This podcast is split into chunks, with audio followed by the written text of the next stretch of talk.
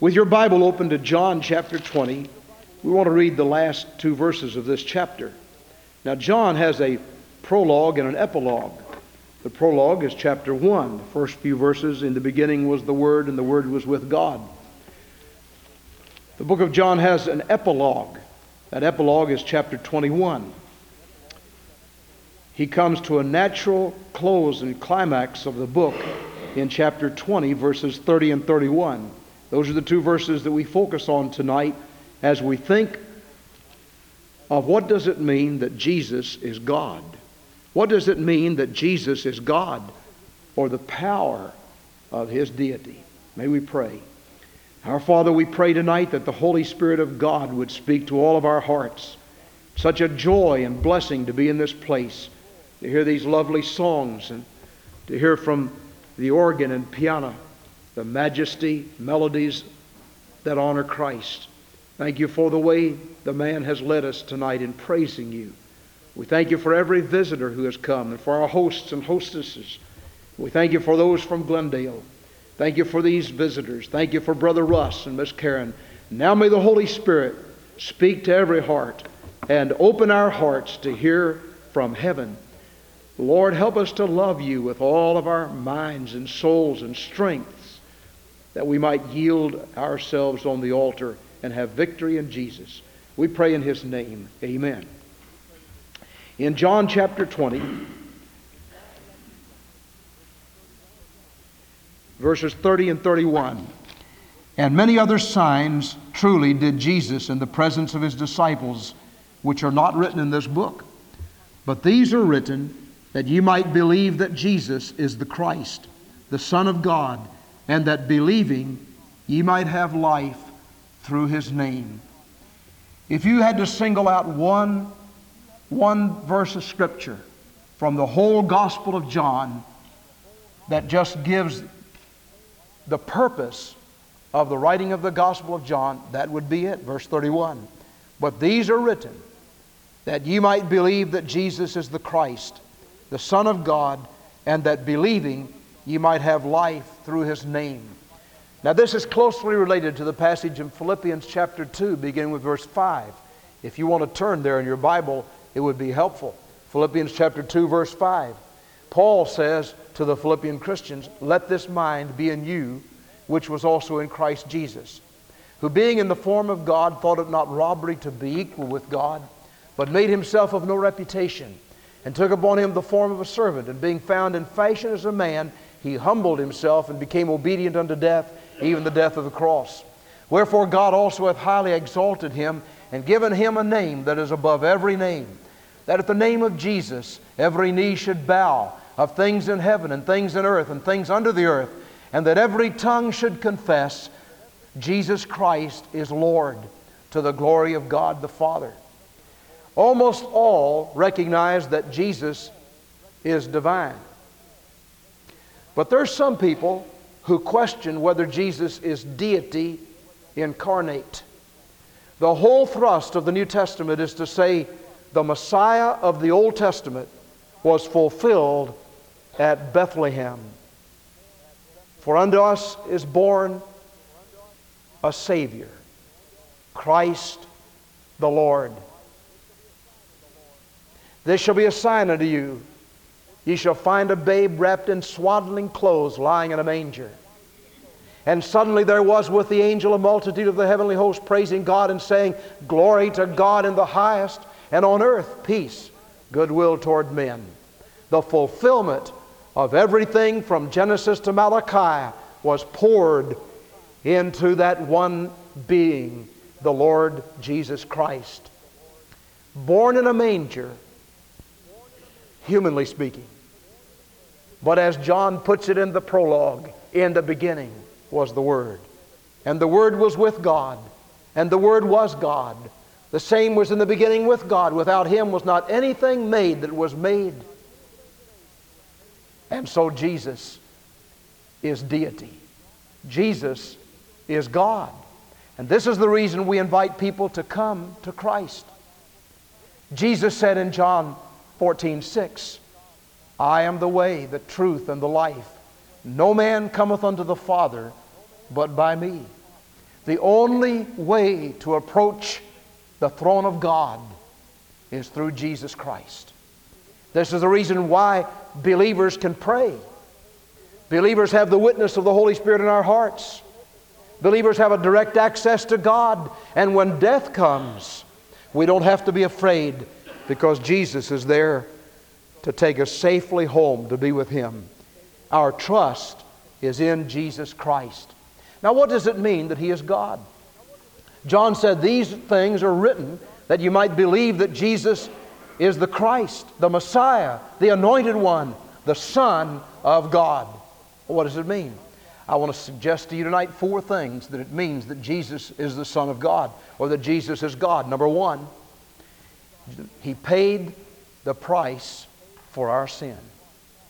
Because Jesus is God, He had the strength and the ability, He had the acumen, He had the authority to pay the price for sin. Someone wrote a poem, There was none other good enough to pay the price for sin. He only could unlock the door of heaven and let us in. The Bible tells us in Genesis that God made man in his own image. There was nothing to, to mar the image of God in man. And then sin, the monster, the tragedy, the travesty, the horrendousness of sin came upon man. And God looked over the balconies of heaven and he said, It repents me that I have made man. I will destroy him from off the earth.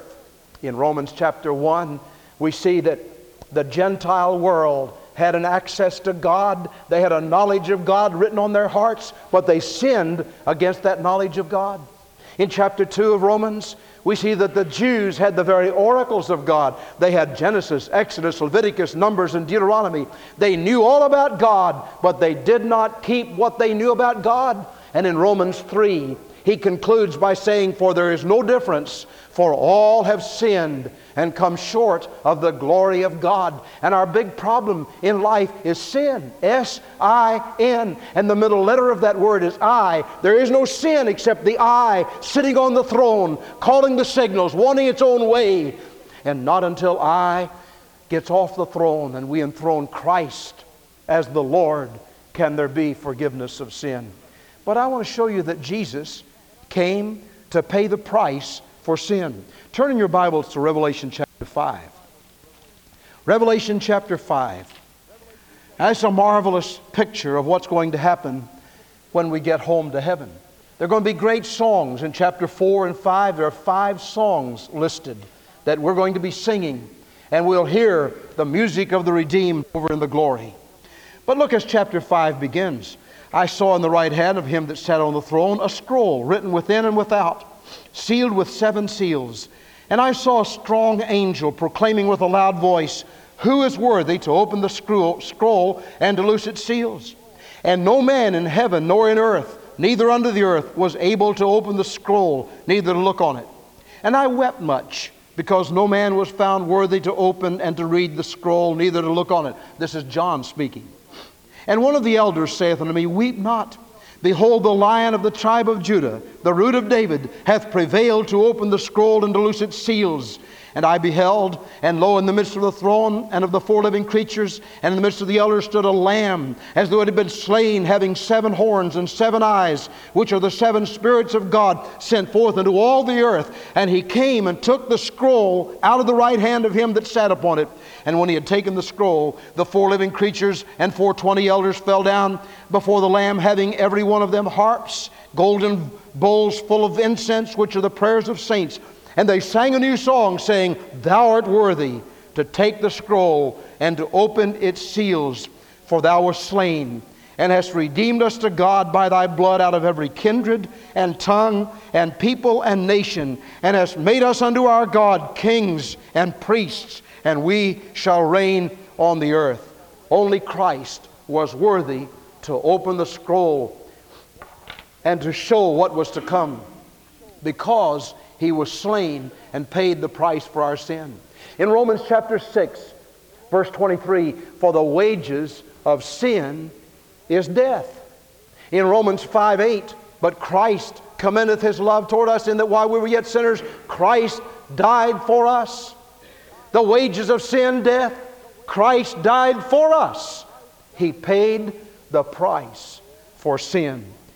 In 1 Peter chapter 1, verses 18 and 19, a very precious passage of Scripture. Listen to this.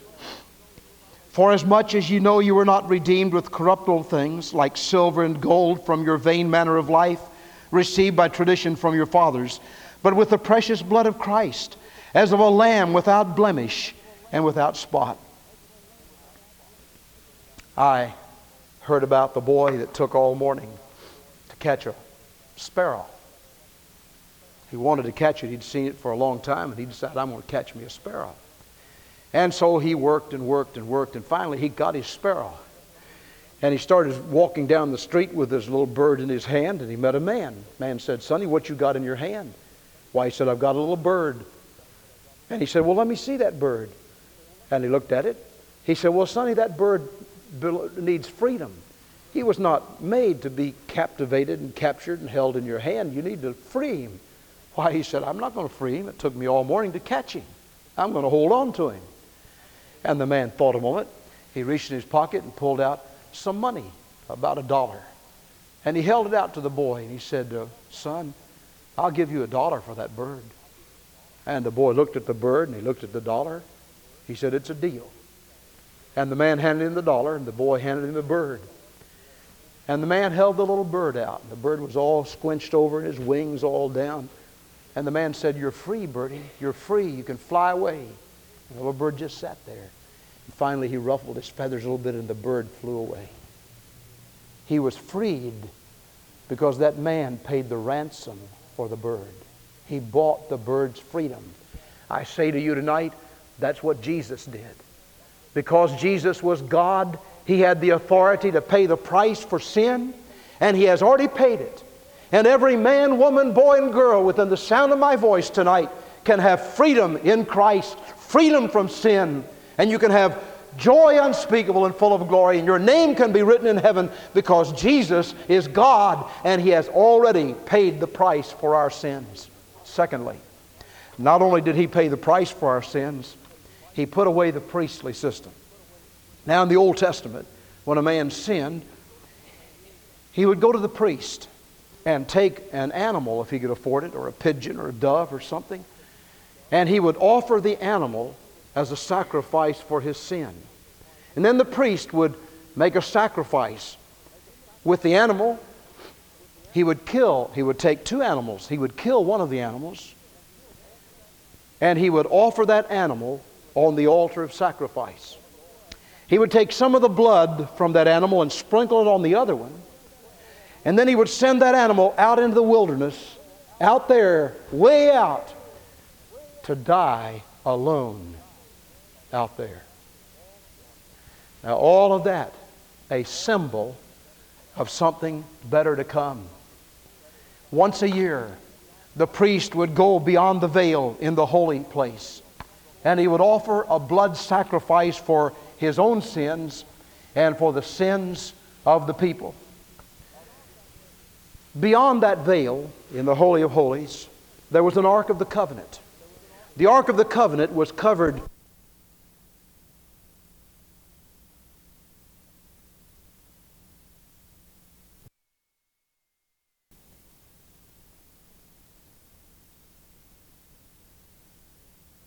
was uh, Aaron's rod that budded. There was a golden pot of sample manna taken from the wilderness wanderings. There was a copy of the Decalogue, the Ten Commandments. And the priest would offer blood on that altar. The blood symbolizing a cleansing from sin. In Leviticus 17:11, there is no forgiveness, there is no redemption except by the shedding of blood. And in Hebrews chapter 10, for it is not possible that the blood of bulls and of goats should take away sin. Wherefore, when he cometh into the world, he saith, Sacrifice and offering thou wouldst not, but a body hast thou prepared me. In burnt offerings and sacrifices for sin thou hast no pleasure. By which we are sanctified through the offering of the body of Jesus Christ once for all. And every priest standeth daily ministering and offering often the same sacrifices, which can never take away sin, But this man, after he had offered one sacrifice for sins forever, sat down on the right hand of God from henceforth, expecting till his enemies be made his footstool. For by one offering he hath perfected forever them that are sanctified. You see, because Jesus was God, he put away the priestly system. Not all the blood of beasts on Jewish altars slain could give the guilty conscience peace or take away its stain. But Christ, our sacrifice, a nobler name than them, than they, a richer blood than they. Jesus paid it all. All to him I owe. Sin had left a crimson stain, but Jesus washed it white as snow. And folks, that's the reason in Bible believing churches today we do not call our preachers priests. Because when Jesus died, he paid the price for sin. He put away the priestly system, and every one of us is his own priest. When we come to God by Christ, we can go directly to the throne of God, and we are a priest unto God. So, in our Bible believing churches, we have preachers, we have ministers, but we do not call ourselves priests unless we would call every Christian a priest. You're a priest over here, and priest over here, and priest back there, and priest back here. Because in Christ, we are priests. It is because Jesus was God that He put away the priestly system. Thirdly, because Jesus was God, He promised perpetual life. Now, listen to this. We think of perpetual motion as something we, that gets spun into motion and it just keeps on and keeps on without any outside influence. That's not what I mean tonight. But I mean that when a person comes to Jesus Christ and trusts Him as his Savior, a sinner is willing to come and say, Lord, I'm a sinner and I need God in my life. I need Christ in my heart. And we repent of sin and we invite Jesus to come in. Do you know what Jesus does? Listen to this. In John chapter 10, listen to what our dear Lord says. Beginning with verse 27 My sheep hear my voice, and I know them, and they follow me. And I give unto them eternal life, and they shall never perish, neither shall any man pluck them out of my hand. My Father who gave them to me is greater than all, and no man is able to pluck them out of my Father's hand. I and my Father are one. Now, when you come to Jesus and trust Him as your personal Savior, He gives you perpetual life. That is, He comes inside of your heart and He says, I'll never leave you nor forsake you. Our salvation is not dependent upon our holding on to God, it is His holding on to us. You take your child down on the busy street over here at Horse Cave and, and you cross the street where all the cars are running back and forth and you say to your child, Hang on to daddy, hang on to mama. And you may say that, but that isn't what you mean at all. You get their hand and you hold on to them. Because you know that foolishness is bound up in the heart of a child and he might just run out from you and get hit by a car. So does God know that. God knows that foolishness is bound up in the heart of his children. And he may, there may be times when we say in songs, hold on to God and hold on to the everlasting arms and so on. But what really happens is that he holds on to us. He's the one that does the holding always and forever. Someone gave me this watch. I put it in my hand. I close my hand on it. And then I seal it with this other hand. Now, if you're bigger than I am, if you're stronger than I am, and there may be somebody here tonight that could do it, you could come up and ply my hands apart and you could get that watch out from my hand. But if you're not stronger than I am, you can't do it. I've got it. Now, inside my hand, that watch may slow down. If it does, I open it and try to do something to it to get it to speed up a little bit. Or that watch may run ahead of me. And I go into it and do something to try to get it to go a little bit slower. Or the watch may just quit.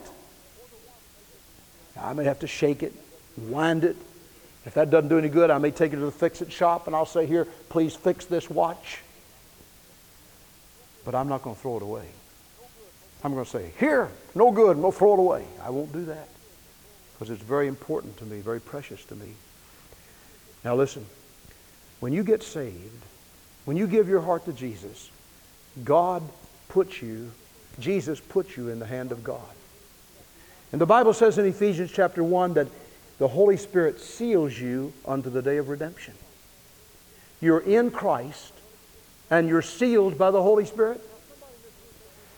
Now, somebody in this room may be bigger than I am, and you could come and take the watch out of my hand, but the Bible says, No man is stronger than my Father, and no man can pluck you out of his hand.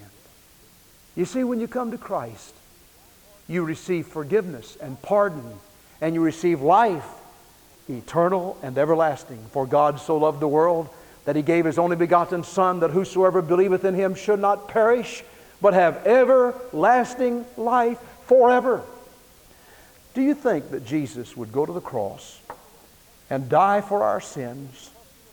And I come to him and trust him as my personal Savior, and he forgives me and he saves me, and 30 minutes later I go out and sin, and he loses me, and I die and go to hell. Would Christ have died on the cross to save me for 30 minutes? He died to save me forever. And He is able to save everyone who will come to God by Him. And He'll save you forever. You're His, He is yours forever and forever. That's because Jesus is God. If Jesus were a mere man, He couldn't do that. If he were some great prophet, he couldn't do that. Moses couldn't do that. Aaron couldn't do that. Paul couldn't do that. Matthew couldn't do that. Peter couldn't do that, but Jesus could because he is God. And John said, I write this whole book to you just to tell you that Jesus is the Christ, the Son of the living God. And everything I've said in this book is magnified a thousand times because Jesus is God incarnate in human flesh. And he has the authority and the power to forgive you of your sins and to give you life and life abundant and life eternal. Now, last of all, not only did he pay the price for our sins and put away the priestly system and promise us perpetual life, but he provides power sufficient. I like that. He provides power sufficient. Look in your Bibles at Romans chapter 6. Well, first of all, Romans 1 16. Paul said, For I am not ashamed of the gospel of Christ, for it is the power of God unto salvation to everyone that believeth, to the Jew first and also to the Greek. Paul said, I'm not ashamed. Not, I'm not one whit disappointed in the gospel of Christ. It is the power, the dunamis of God unto salvation to everyone that believes. Now look over at Romans chapter 6. Not only is He the power of God unto salvation, but He provides power to help us overcome sin. Did you know that? Some of you have been limping along with old habits and old sins, and you've wondered, what in the world can I do with them? I have no victory. I have defeat after defeat. Now, I recognize that there are some church members that never worry about that at all. They just haphazardly, here's, here's the Christian life. I'll, I can't help sinning, so if I sin, it's okay, and so on. But there are some people that have gotten close enough to Jesus that you've recognized that's not God's plan for you. God doesn't want you to go on limping. He doesn't go, want you to go on sinning. He wants you to have some victory in your life, victory in Christ. Well, the Bible says that's available because Jesus is Christ, because He's God. Listen to this in Romans chapter 6, verse 11. Likewise, reckon ye also yourselves to be dead indeed unto sin, but alive unto God through Jesus Christ our Lord. Let not sin therefore reign in your mortal body, that ye should obey it in its lusts. Neither yield ye your members as instruments of unrighteousness unto sin, but yield yourselves unto God as those that are alive from the dead, and your members as instruments of righteousness unto God. For sin shall not have dominion or power over you. For you're not under the law, but under grace. What then? Shall we sin because we're not under the law but under grace? Me genoito, God forbid. Know ye not that to whom ye yield yourselves servants to obey, his servants ye are whom ye obey, whether of sin unto death or of obedience unto righteousness. God, God's standard is that we not sin. In 1 John chapter 2, my little children, these things write I unto you that ye sin not. In the very next breath, he says, And if any man sin, we have an advocate with the Father, Jesus Christ the righteous. He is our attorney. He is the one that enables us to go on. I want to live above the world, though Satan's darts at me are hurled, for faith has caught the joyful sound, the sound of saints on higher ground. Lord, lift me up and let me stand by faith on heaven's tableland, a higher plane than I have found. Lord, plant my feet on solid ground, higher ground. Jesus gives the power to overcome these little old petty sins and these little old habits and these little old things that would make us ashamed before Him at His coming because He is God. On his first anniversary as a Christian, Charles Wesley, the brother of John, wrote these words He breaks the power of canceled sin, He sets the prisoner free. His blood can make the foulest clean. His blood availed for me. The man who used to be profane doesn't have to be profane anymore. The woman who used to be a gossip doesn't have to gossip anymore. And it's not just women that gossip, men gossip too. The young person that was all eaten up with lust, when Christ comes in and he lets Christ and he reckons that he is dead to sin, he does not have to go on in that lustful life because Christ can give him victory.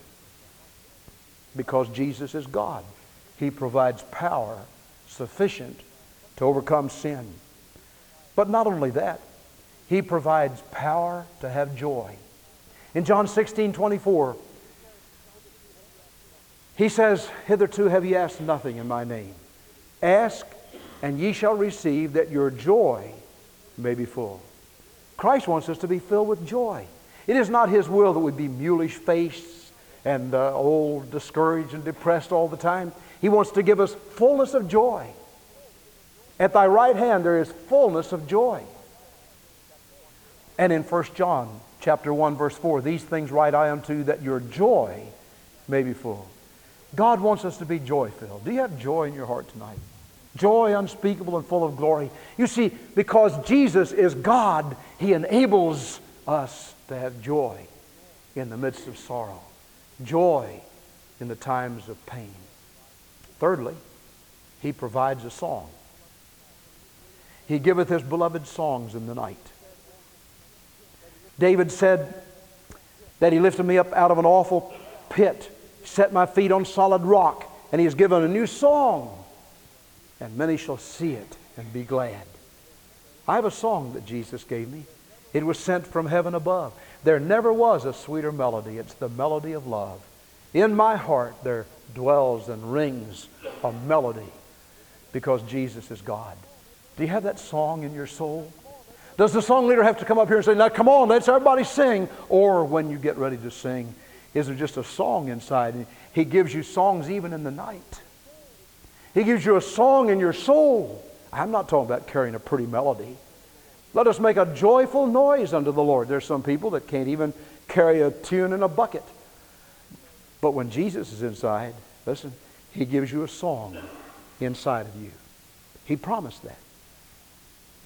And then, not only does He give power for all of those things, he gives power to open the gates of heaven.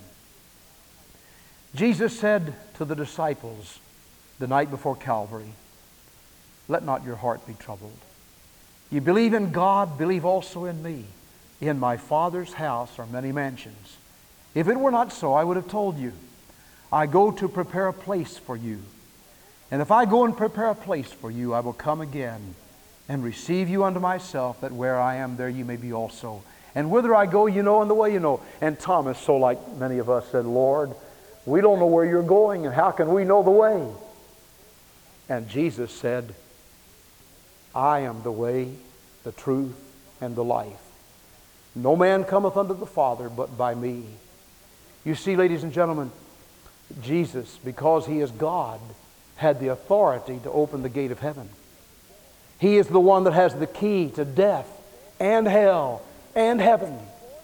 And any man, woman, boy, or girl who will come the Jesus way, who will come and say, Lord, I need you, I want you, and will be willing to repent of sin. And he's heard the Savior call inside. He's heard God speak to him inside. And he's willing to say, Lord, I open the door. I want you to come in. Then Jesus opens the door to heaven. And after a while, when you've gone down the trail and you come at the end, Jesus opens the door. I was in the hospital in Bowling Green several years ago. I was walking down the hall near the intensive care unit, and a nurse came out and said, uh, said, You're a preacher. Would you please come in here? There's a family that needs you. I went in, and there was a, a family standing outside of a private room door in that unit. And they said, uh, We don't understand what's happening, but our uh, mother is out of her mind. And uh, she keeps saying she wants to go home. And she can't go home. She's very, very sick. And uh, she says she's going home. Said she's going home today. I wish you'd go in and help her and calm her down a little bit. I went in and stood beside her. She looked up. I introduced myself. Oh, she said, I'm so glad you came. She said, You'll understand what my children can't understand. She said, Preacher, I'm going home today. I don't mean I'm going back on the street, and she named the street where she lived. She said, I'm going home. Jesus has told me I'm going home. And I'm so glad because all the burdens of, the, of, the, of life have just have caught me and I'm physically frail and I'm just ready to go home and I'm looking forward to being home with the Savior. Could you help them understand it? And preacher, she said they're not ready to go home. And I don't want to go and leave them because they may not get home. I knew what she was saying. I went out and talked with them a little while. I said, Friend, your mother is not talking about going back to Nutwood Avenue. She's talking about going to the city of God. And she's ready. She was saved a long time ago, she had told me. And she said, The reason she's telling you she's going home is because she wants you to be ready to go home too. One of those children accepted Christ as Savior right there in the unit. Two others did not. I went back in and I took that one that had received Christ and we prayed. I prayed with that dear lady and I said, uh, You're going home today? She looked up, bright, brilliant eyes. She said, Yes, preacher. I said, This other loved one is ready to go home too. And she looked at that daughter, I believe it was her daughter, and she said, Honey, I'll meet you at home. And in a little while, she closed her eyes in death.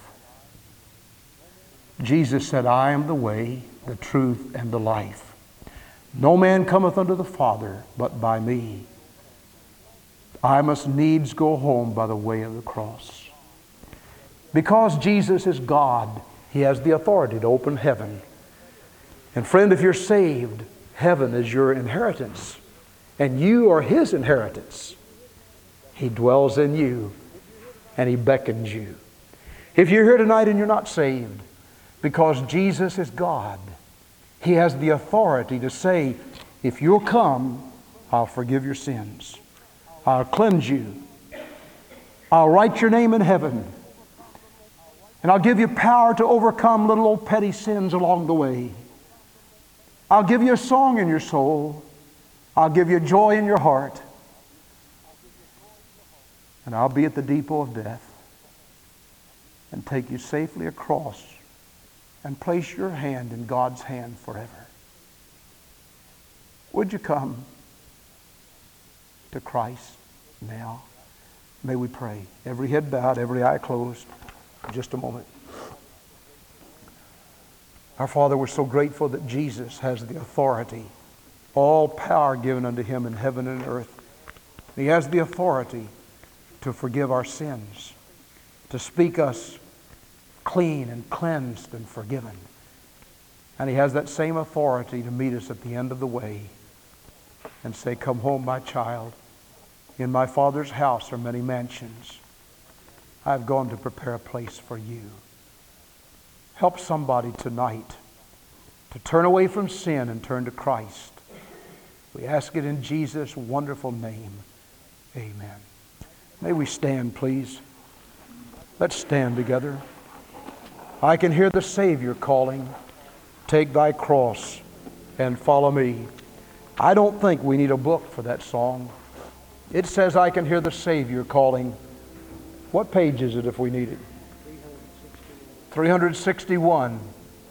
If you want to turn there, look at, look at it a moment and then look at me a moment. I have a message for you, a word for you. 361. The invitation is very simple tonight. If you're here and the Holy Spirit has spoken to your heart and you're willing to come and confess Christ as your Savior, you're willing to say, I want to go home at the right time. I'm not talking about leaving tonight, but I'm, I want to be ready at the right hour, at the moment, and I don't know when it'll be. There may be someone in this room in whose honor we meet this coming week at a funeral home. This whole congregation gathered together as we are tonight may never be gathered like we are again. There may be someone who is hearing an appeal for the very last time. Because Jesus is God, I plead with you to come to Christ. Just love Him. Surrender to Him. If you're not sure how to do it, if you'll come, we'd like to take the Bible and show you how to be saved. If you're already saved, you need to come and confess Christ. Jesus said, Whosoever shall confess me before men, him will I confess before the Father which is in heaven. But whosoever denieth me before men, him will I deny before the Father which is in heaven. Would you come? Any age, a little boy, little girl, young person, man, woman, older person. Brother, Russ, Brother Russell Imer standing here. will you come tonight for Jesus' sake while we begin to sing?